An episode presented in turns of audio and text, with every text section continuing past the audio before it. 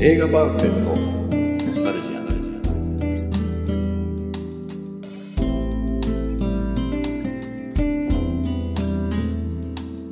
この番組は押し入れに眠っていた映画のパンフレットを話の種に当時の思い出を振り返る雑談バラエティーです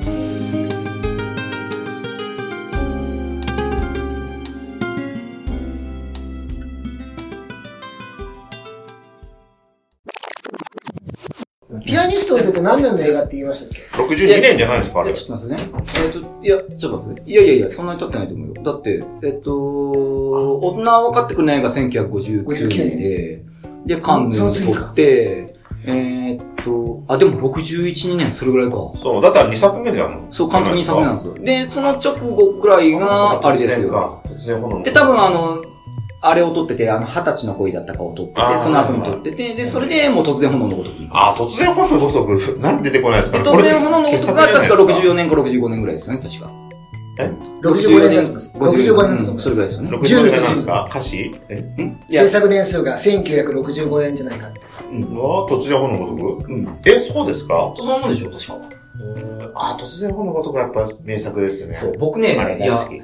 あの、うちのかみさんとかがすげえ好きでん、僕もトリュフォー好きだったけど、こうそうあの良さが全然よくわかんなくて、え、そうでいすや、わかかんなくて、3回ぐらいビデオで見てるんですけど、それでもあんまりよくわかんなくて、なんでこれがこんな、でめちゃくちゃ有名じゃないですか。んトリュフォン代表作とまで言われるじゃないですかうん。なんでこれがそんなにいいと思ったんだけど、一回リバイバルやった時に、劇場で見た時に俺号泣しちゃって、号泣ね。うん、やっぱジャンヌ・ムローの魅力がすごい出てそうまな、すそう、そうなんですけ。ど。まあそうですねいや要は、なんでしょう、ビデオで見てると、やっぱあのジャンルフォローに感情移入できなかったんですよ。なるほど。フィルム、大画面で見たときに、大画面のね。あのー、やっぱりすごかった。さらに言うと、結局トリフォーって、てか60年代ってテレビまだ ね、誰もし見てない頃じゃないですか。うん極端な話。あの、要はもうフィルムでの演出、大画面での演出しか知らない世代なんですよね、うんトリフォーって。うん突然炎のとこってやたらと、結構ロングショットが多いんあ、ですよそう、ロングショット多いですよ。で、要はビデオで見てると、あの、ロングショットのあーそ中うだねでやってる一人一人の人物の、あの、行動がよくわかんなかったりするんですよね。うん。大画面で見ると、実はちゃんと演出やってて、は要はそのふ二人の動きに、そのなんだろう、すれ違いがあったりだとか、はあの、極端な話、喧嘩してるっていうようなことも、口論してるんだな、これ、とかっていうことも、大画面で見るとわかるみたいい。な。はそういうのを追っかけてみると、このロングショットの演出っていうのがすげえと思って、これはビデオで見ててもわからんわっていう。あれはね、それが僕、突然炎のごとくをフィルムで見た時の、大学、劇場で見た時の映画館で見たんですか見たんですよ。俺見たかな記憶にない。昔の映画は映画館で見なきゃダメですね。いや、そうなんですよね、ほんと。そうですね。ちなみに、さっき話戻るんですけど、ピアニストを打てが良かったって言ったじゃないですか。で、あのーイギリスのミュージシャンでエルトン・ジョンっているでしょいます大好きなんですよ、ピアニストって。あの人ね、へーあの、あの人。うん、で、自分が1973年に実際に出したアルバム名が、ピアニストを打つなって言うんですよ。あーあー、あー、知ってます、知ってます。あーあ、その曲は知ってますわ。うんうん。あ、その曲っていうかアルバムか。うん、知ってあ、ます。そうなんだ。エルトン・ジョンね。オマージす。ュ捧げてるんですよ。うんあ、そうですえか。ーあれ、ピアノがね、すごい、あの、そうそうそう最初のね。あ、最初じゃなくあて。いや、最初です、最初そうですよねうんあれのドリルで、そう、フランスは、あの、僕、Facebook とか、あの、まあその前のミクシーとかですごい、あの、映画に関する長文記事をよくアップしてるんですけど、はあの、トリュフォーを上げた、取り上げた回が何回かあるんですけい。ど、はあの、映画、その中のシリーズで僕がずっとやってるシリーズで映画史上最もほにゃららシリーズっていうのがあって、 僕も、映画史上最も泣ける映画音楽っていうのを書いたときい。に、はトリフォーのい。うん。あのー恋のエチュードっていうのを選んだんですよ。あー、これね、中だね。なあ、もうあの音楽聴くだけで泣けるっていう。ニューシネマパライダイスも確かに音楽聴くだけで泣けるけど、ス。ももうそれ以上。に、あの、恋のエチュードっていうのは、もう音楽聴くだけで泣ける。あの、ジョルジ・ジョルディリューってあそいううですね人出てくるメロディと、ートリフォーの、あの、親和性というか、うんドリリューって、あの、それこそコンセルバトワールで、えーっと、ダビル・ミオだったかの弟子だったような、すん全然知らごないいクラシック音楽系の人なんですよ。そうなんだ。基本。うんすごいちゃんとした作曲家なんですけど、まあ映画音楽で有名になっちゃいましたけど、え、もっとなんか言ってくれないですか俺、俺意外とね、トリフォーの音楽って、まあ、あの、持ってるから知ってるんですけど、もっと、あの、CD 持ってるからわかるんですけど、そのフラあの、ジョルジュ、なんだっけ、ジョルジョルリュードリルー。もっとなんか他の監督でポンと出てくる作品ないですかこれあのひまわりぐらいの類、もう類回しに来るぐらいあれいやの。トリュフォー以外だったらもう、そんなに、トリュフォーが一番有名ですけど、俺でもね、ロダールの軽蔑あ、チャララララ、チャララララですかそれじゃないな。あれ、それかもしれないそけど。うそうそいやう。もうトリフォーの、あ、もう軽蔑のあれも軽最高蔑はあでの、すシよャ。ネルかなんかの CM でそう数そうそう年前に使われて、もう、俺もう CM で音楽がかかった瞬間に泣いちゃうっていや、あれはね、もう泣くわう。んあれそうか。うん。あれ素晴らしいですね。あれ、ドリルですね。ああ、俺は軽蔑の方が印象あるな。トリフォーのね、音楽、俺あんまりこう心に残んないし。で、あと、よくわかんない、恋のエチュードって見てるんですけど、今見返してないからわかんないですけど、あれでイギリスの女性とそうそうそうそうそう。あれって英語じゃないですかフラあンス語の、なんです要かあの、あの、要は、た物語が、イギリスのイギ英リス国、のねいや、英国の女女の子二人と、フランス人のジャンピー・レオ男の子一人の、三人の女二人男一人の三角関係の話なんで、あの、で、英国人二人は、フランスに留学してるんで、そこではフランス語を喋ったりするんだあけあ、そうど、か。でも、イギリスに行った時とかはちゃんと英語で話したりするんで、はいはいは僕あれフジテレビの深夜に見たんだよな。でね、あの人、あの人のね、やっぱトリフォーのやっぱりね、あの、この人やっぱりこう、トリフォーだなと思うのは、なんか少女を奪うところのなんかあの、うんシーツが血で濡いれやてたそうそう、あれあのあれこそまさにトリフォーだなと思うんであすよれね。ね、そう、あれも、俺ずっとビデオで見てたんですよ、うん恋のエチュードって。で、好きだ、その時から好きだったんですけど、うフんィルムであの、劇場でリバイバルした時に見に行った時に、あこの前僕そう、恋のエチュードのパンフレット持ってたじゃないですか、古いやつ。はいあれ見た時、劇場で見ると、あの、シーツの、あの、血の染みとか全部ちゃんと見えるんですよ。あ、そうなんだ。ビデオだとね、暗くて見えないんですよね。あすんごい綺麗。ーあれカメラマン誰ですかネストロ・アルメンドルスあ、でやすっぱそうか、あのアルメンドルネスットリカンか。は、アルメンドルスはそのイギリスの社用って、イギリスってね、緯度が高いから、あの結構独特の、あの、太陽光を持ってて、このイギリスの太陽光を捉えるためにどうするかみたいなことをすっげえアルメンドルス考えうて、んで、要は、あの、常にやっぱりその、時代劇だから、ろうそくの光っていうのをメインに、まあ、またはいはいはい。まもうこれね、緑の。ろうそくの光っていうのをメインに、照明の、照明の方言として考えたときに、はい要は、やその、いわゆる、僕らで言うとこの、アンバーなはい。色目、はい目はっいていうのを基調に考えていくんだけど、はい。フィルムって、白を、例えばそこにホワイトボードありますけど、これを白で写そうとして、それで全部露出設定しちゃうと、はい綺麗にならないんならないですですねよ。ね。そうそうそで、アルメンドロスって人は、その、特にそのイギリスの社用の中で、白を白に移すためにどうするかって、白のレースのカーテンとかを全部紅茶で染めさせたらしいんですよ。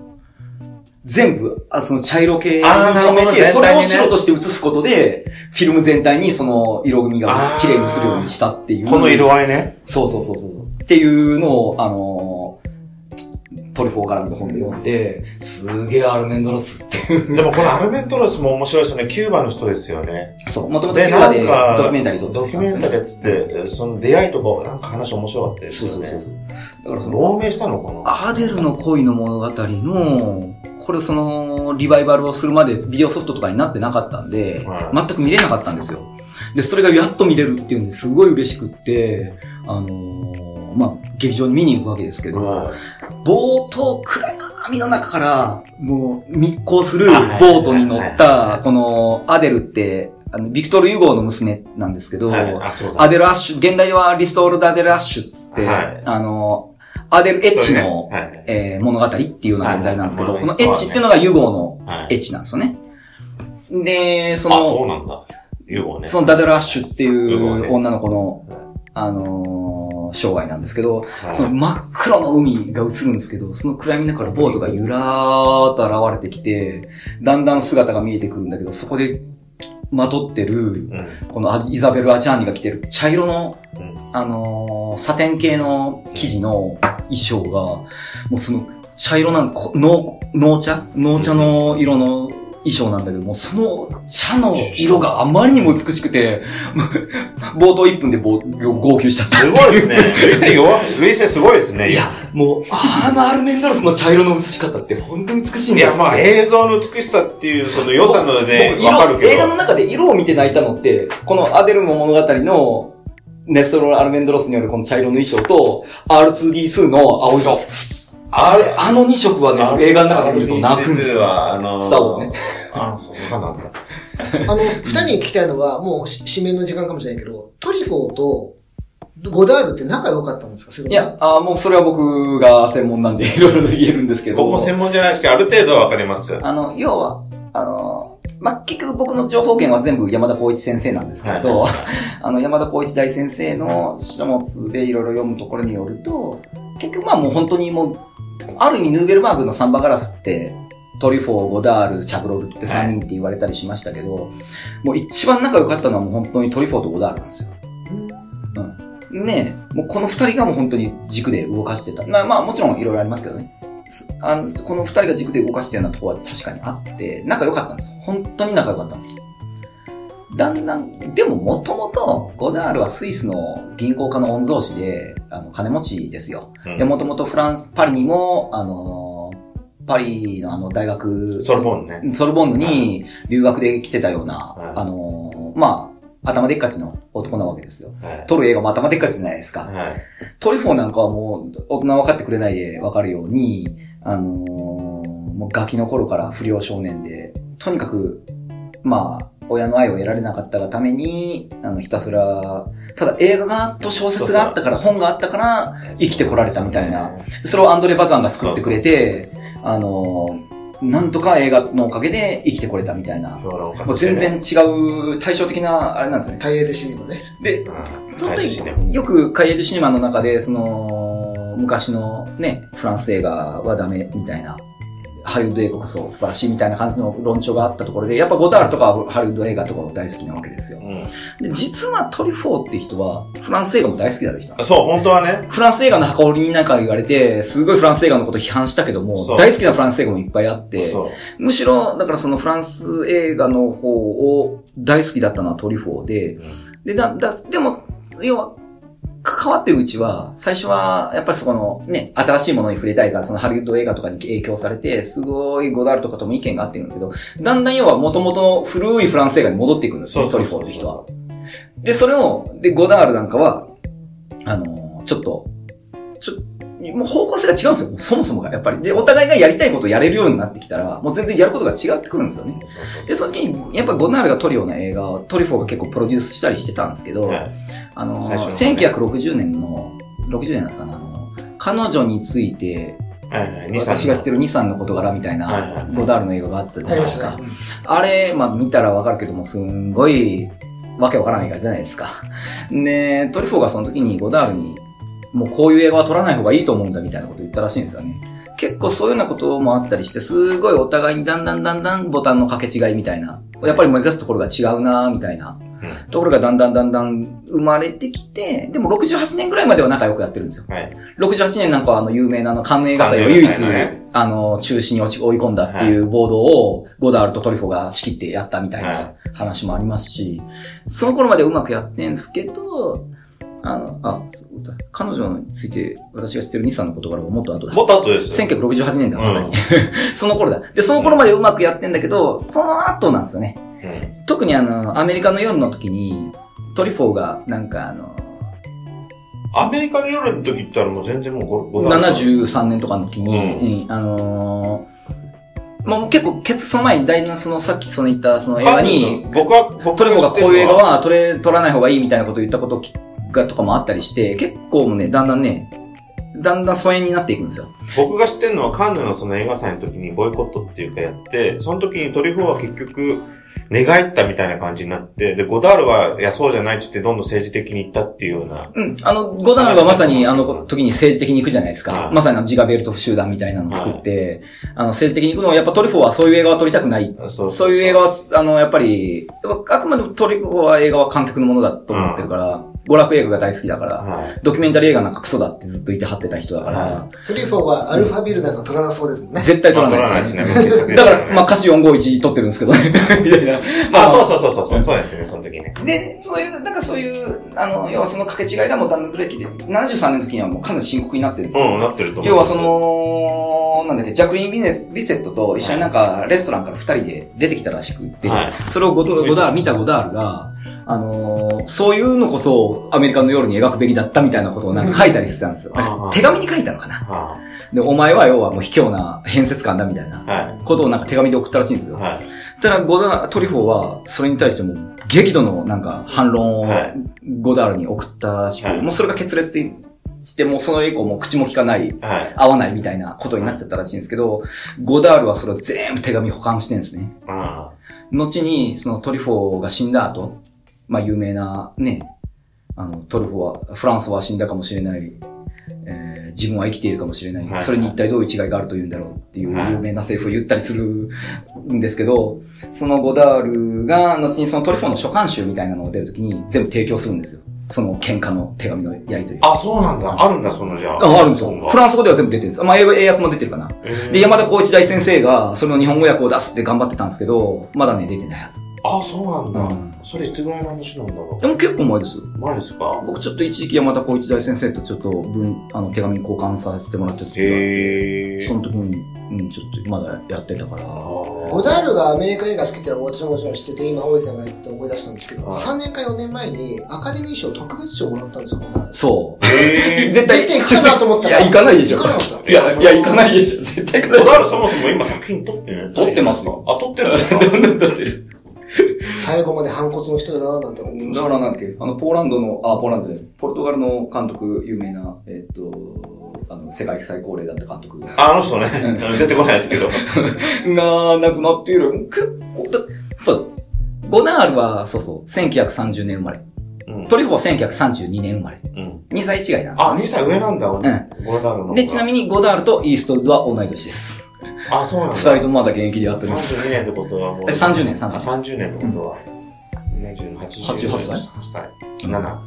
来ち年な8み月。に、ダスティン・ホフマンと、ジャック・ニコルソンと、ウォーレン・ベイティが同い年で同いす。そう年。えジーャック・ニコウルソンとォオレーレベン・リベイテーィと、とダスティン・ホフマン。ああ、あれ、今現役なのってもう、ダスティン・ホフマンどうだすんのもう。一応、そうか、ジャック・ニコルソン出てないし、んウォーレン・ベイティも一応出てるか、今。あ、で、あ、この間なんかでも、ジャック・ニコルソンもなんか、壊れたら出そうですけどね。どうなんですかねもう健康がやばいんですかなんかもう一応引退って言ってますね。んえー、俺、この間、オーレン・ビーティの映画でちょっと話変わるんですけど、あの、あれ見たんですよ。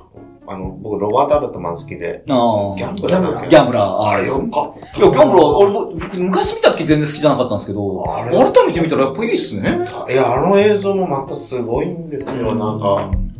暗いんですよね。あ、アルトマンちょっとまた別の話しましょう。なんか、それだけでいろいろ語りそうだから。僕はナッシュビルっていう映画大好きあ、ナッシュビル最高ですよ。やっぱ70年代の。あれでジュリー・クリスクリスティと付き合い出したんですよ。あーあの、そ強のい人人何でね。も、何でも手出すかあら、の、強い人。共演した人。はい、オーレン・ビーティね。ちゃんとシャンプーでも共演してるし、天国から来たチャンピオンでも。あ、天国から来たチャンピオンもね。もうベストタイベストになりますね。オーレン・ベイティはね、結構有名ですよね。あ、なんか、なんかそうそうどう、どうまとめればいいかわかんないけど い。や、いいですよ。と,、まあ、とにかく、やっぱフランスアトレポーっていうのは、あの映画と通りでね、なんであものね。何でも、フランスアトレポーいいでですよ作品のことっていうよりももうね、フランスアトレポーイコール映画なんで、いかにこうね、いや、もう、知らない人のために言うと、本当に映画があったから生きてこれた人っていうそ不良少年なんですよ。ちなみにさっき、でもヌーベル何の、ヌーベルバーグで、んごめんなさい、あの、代表する3人って大井さんが言ったのは、トリュフォーとゴダールとシシャャブブロロルルまあ、この二人がサンバガラスって呼ばれてサンバガラス。あとロメールあえて2人入れるとしたら、エリック・ロメールとルイ・マルじゃないんですかいやルイ・マルルイマルじはゃないですルイマルは、ルイマルはもっと上ですあのヌーベルバーグなんです。いや、ヌーベルバーグなんですけど、って言われるんだけど、うう。あの、いわゆる、ウガン派、サガン派って呼ばれる、あの、対立ではないんだけど、うんちうんょうんっと別があって、ルイマルはちょっと違うんですよね。違う。なるほうど。ん性格とは違うんだ。要は、あれなんです。あの、海江戸シネマ出身かどうか。ああ、そうルイマルは海江戸しシネマと基本はそんなに関わりな関い。係ないはかいはら。いはい。うんだたかだ、たら、だ、死刑台のエレベーターなんかが、あれは57年なんなですよ。ちょっと前なんですよね。あの、ヌーベルバーグの代表作なんかに言われるから、やっぱりヌーベルバーグの監督ではあるんですけれど、でも別に海江戸シネマの連中の仲が悪かったわけじゃないんで、あれなんですけど、基本、海江戸シネマ出身を前提にするなら、やっぱりリベットですよ。ジャック・リベットねう。ん。リベット、ゴダール、トリフォー、ロメール、えー、シャブロルなるシほャブど。ロル。のこの5人だと思います、ね。別に、ルイ・マルのことを別に、なんて言うんだろう。そんなに認めてないとか嫌いっていうわけじゃないでしょ。あ、全然いや好きですよ大好き、大好き。ルイマルはルイマル大好き。だってルイマル何好きですかもうだってかっこいいじゃないですか、死刑台のエレベーター。あ、死刑台のエレベーターは素晴らしいよな。うん僕、さっきは全部好きだ地な下鉄。地下鉄の地下鉄は今好きだし、恋人たちとかも俺好きだし。ああ、いいですねいいですね。あやっぱあの辺ですね。あと結構はね、あれ、あの、あルイマルはね、結構後に撮ってる、そうそうそう。プリティベイビーとかも俺すごい。あーブロックシールズアメリカに行ったことあるんですね。いスーザン・サランドン。うん。あと、あ、そう、俺今が結構アメリカにしたね。ば結構後に撮ってるあの、思春期。ああ、いいっす思春期じゃねね。えやあの、でもわかります。あの、レイマルのやルつ。ルルシアの青春だ。ごめんなさい、思春期じゃねえ。あルシアの思青春春期はトリフォーだ。ルシアの青春。見た、見た。あーああの女優と、なんだっけな、ど主演してて忘れした。ルシアの青春の。あ忘れれしそんな有名な人だロシアの選手そんな有名じゃないなんですかんルイマルですよ。あ、そうなうん、んあれ、いいっすよ。だ。あと、あれ思春期にいたタイトルで、あのそうー、そうし近親相関の話あるじゃないですか。お母ちゃんとやっちゃうって話。あれなんだっけそれもね、傑作。ジャンヌ・モローの思春期ってがありましそれもありましたね。たね。関係ないけ ど。トリフォーの思春期っていうのもあるんだけど。ありますね。あれあれはだって子供時代の話なんですね。あれいや、そうそう。ルルイマルにも似たようなタイトルが。思春期か。本当に思春期あります本当に思春期だありますうん。そうた。そう。ルイ・マルの奥さん誰だか覚えてます知ってますキえ奥さん全然知ジャらンヌ・なモい。ローじゃないですか。ャンディス・バーゲンなんですよ。あああそうなんですかあ、知らなかった。えー、あれキャンディスバーゲンって、やっぱモロはアメリカの俳優そうですそようね。ね。キャンスバーゲンどんな映画でしたっけプリティベイビー以外でそんなアメリカに活躍してましたっけ、ルイマルって。なんか、あの、キャンディス・バーゲンも、あれなんですキャンよ。ディスバーゲ結ン構フランス映画に出たりしてるいや、キャンディスバーゲンのそんな出てない。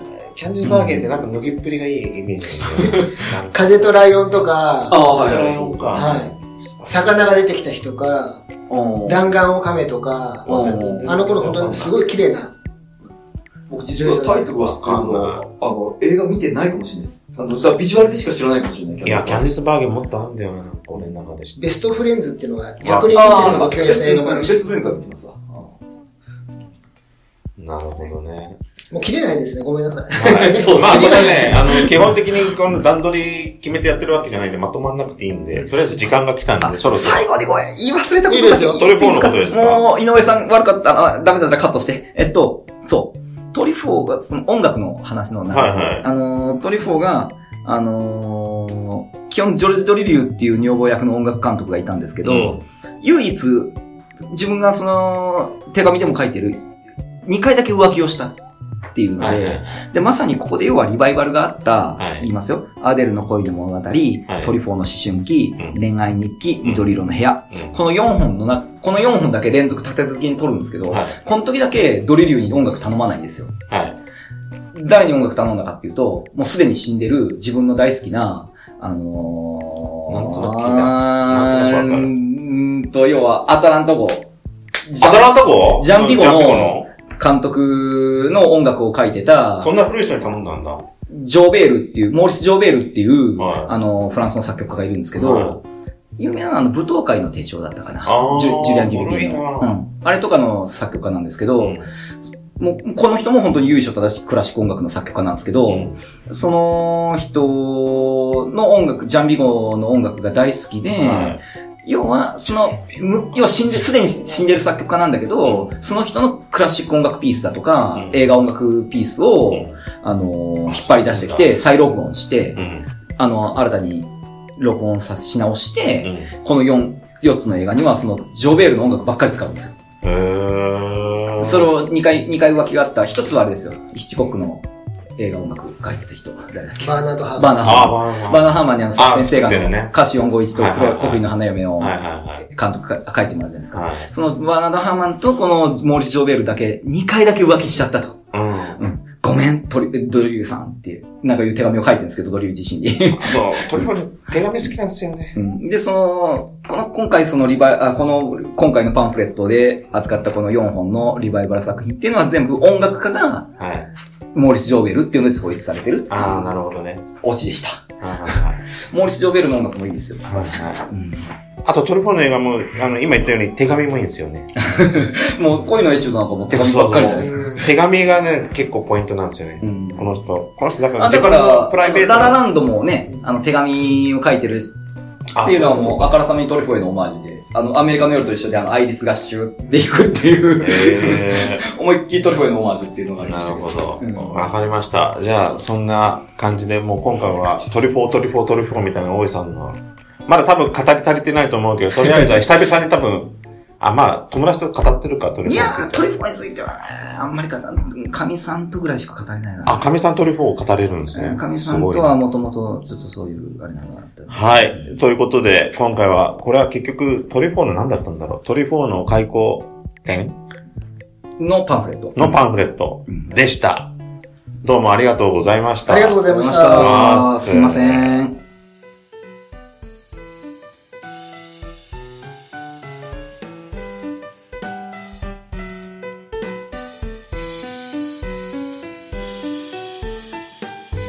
最後までお聞きいただきありがとうございました番組内の情報は正確ではありませんことをご了承くださいそれではまた次回まで皆様お疲れ様でした。